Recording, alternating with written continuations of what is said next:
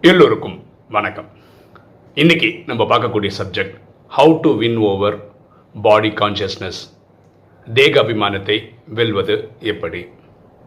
ராஜயோகத்தில் பரமாத்மா சொல்கிறாரு துவாபர கலியுகத்தில் அறுபத்தி மூணு ஜென்மமாக துவாபரத்தில் இருபத்தொன்று கலியில் நாற்பத்தி ரெண்டு இப்படி அறுபத்தி மூணு ஜென்மமாக நீங்கள் உடல்னு புரிஞ்சுக்கிட்டீங்க.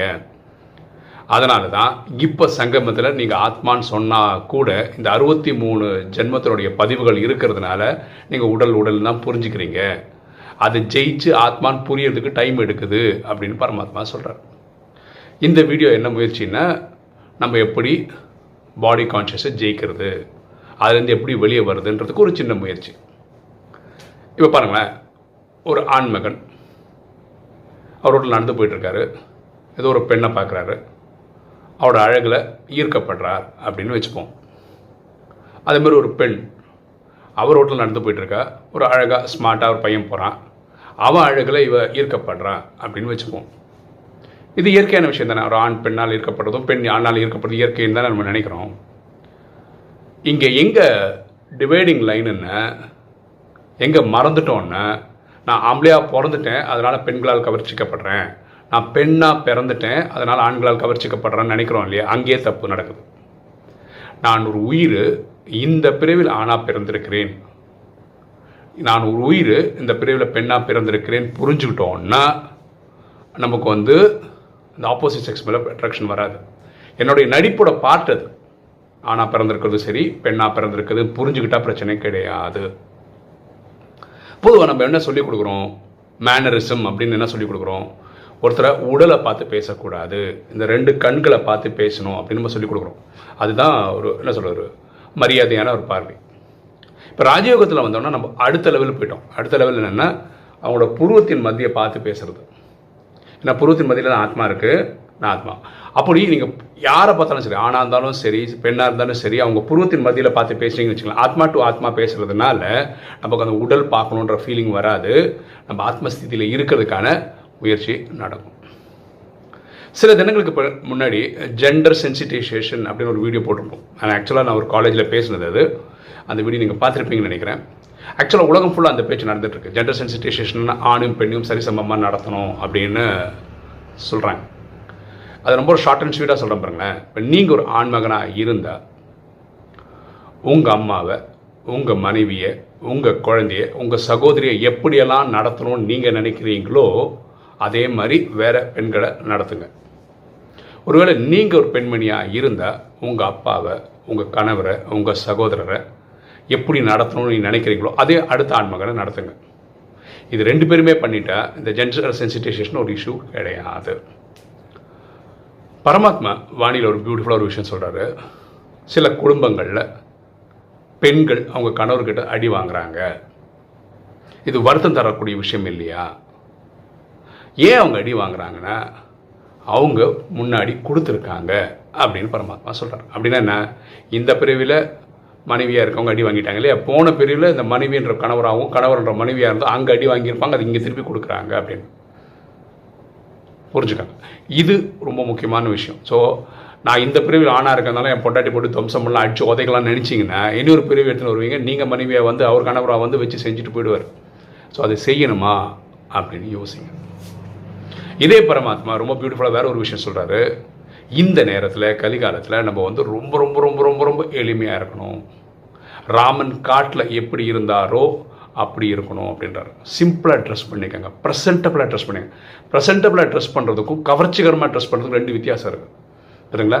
ரொம்ப சிம்பிளாக ட்ரெஸ் பண்ணிக்கோங்க நான் அப்பா சொல்கிறார் இங்கே எங்கே பிரச்சனை வருதுன்னு சொல்ல பாருங்களேன். நீங்கள் ஒரு ஆண்மகனாக இருக்கீங்கன்னு வச்சுக்கோங்களேன். ரொம்ப ஸ்டைலாக பந்தாவாக நடந்துக்கிறீங்கன்னு வச்சுக்கோங்களேன். இதனால் ஒரு பெண் ஈர்க்கப்படுறான்னு வச்சுப்போம். அவர் அந்த பெண் வந்து உங்ககிட்ட எந்த வரையும் தப்பு பண்ணுறதுக்கோ இல்லாட்டி ஏதோ பண்ண முடியல அது ஒரு டிஸ்டன்ஸில் தான் இருக்காங்க. ஆனால் உங்களால் கவர்ச்சிக்கப்பட்டுட்டே இருக்காங்கன்னு வச்சுக்கோங்களேன். அவங்களுடைய அந்த ஃபீலிங்கை தவிர்க்கிறதுக்கு வேற ஒரு ஆண்மகன்கிட்ட அவங்க போயிட முடியும் போயிருக்கலாம். அதுக்கு வாய்ப்புகள் இருக்குது அப்போ இங்கே என்னென்னா நீங்கள் கவர்ச்சிங்கல்ல கவர்ச்சி கொடுத்தீங்கல்ல அதனுடைய பாவம் உங்களுக்கு. இந்த கவர்ச்சி அவங்க வந்து அந்த ஃபீலிங்ஸை குறைக்கிறதுக்கு வேற ஒரு ஆண்மகனை தேடி போனதுனால அங்கே ஒரு பாவம் அவங்க உருவாக்க வேண்டியிருக்கு. அதுக்கும் நீங்கள் தான் காரணம். இது அப்படியே ரிவர்ஸில் புரிஞ்சுக்கோங்களேன். நீங்கள் ஒரு அழகான பெண்ணுன்னு வச்சுக்கோங்க. நீங்கள் ரொம்ப கவர்ச்சிக்கரமாக ட்ரெஸ் பண்ணுறீங்கன்னு வச்சுக்கலாம் அதனால் ஆண்கள் ஈர்க்கப்படுறாங்கன்னு வச்சுக்கலாம் இதுவே பாவம். நீங்கள் பண்ணுறது ஏன்னா ஈர்க்கிறீங்களே அது ஒரு பாவம். அந்த ஆண்மகன் உங்ககிட்ட தப்பு பண்ணுறாரோ இல்லையோ அந்த ஃபீலிங்ஸை குறைக்கிறதுக்கு வேற ஒரு பெண்கிட்ட போய் தவறு நடந்துட்டு தவறாக நடந்துக்கிறாருன்னு வச்சுக்கோங்களேன். அந்த பாவம் உருவாக்குறது இவருக்கு பாவம். அந்த உருவா பாவம் உருவாக்குறதுக்கு காரணம் நீங்கள் அதனால் உங்களுக்கு அது பெரிய பாவம். ஸோ இது கொஞ்சம் கேர்ஃபுல்லாக இருங்க. ஓகேவா அப்போது நம்ம என்ன சொல்ல வரோம் இந்த வீடியோவில் எப்படி தேக அபிமானத்தை ஜெயிக்கிறது? இப்போ ராஜயோகம் வந்தவங்களுக்கு ஒரு விஷயம் தெரியும்.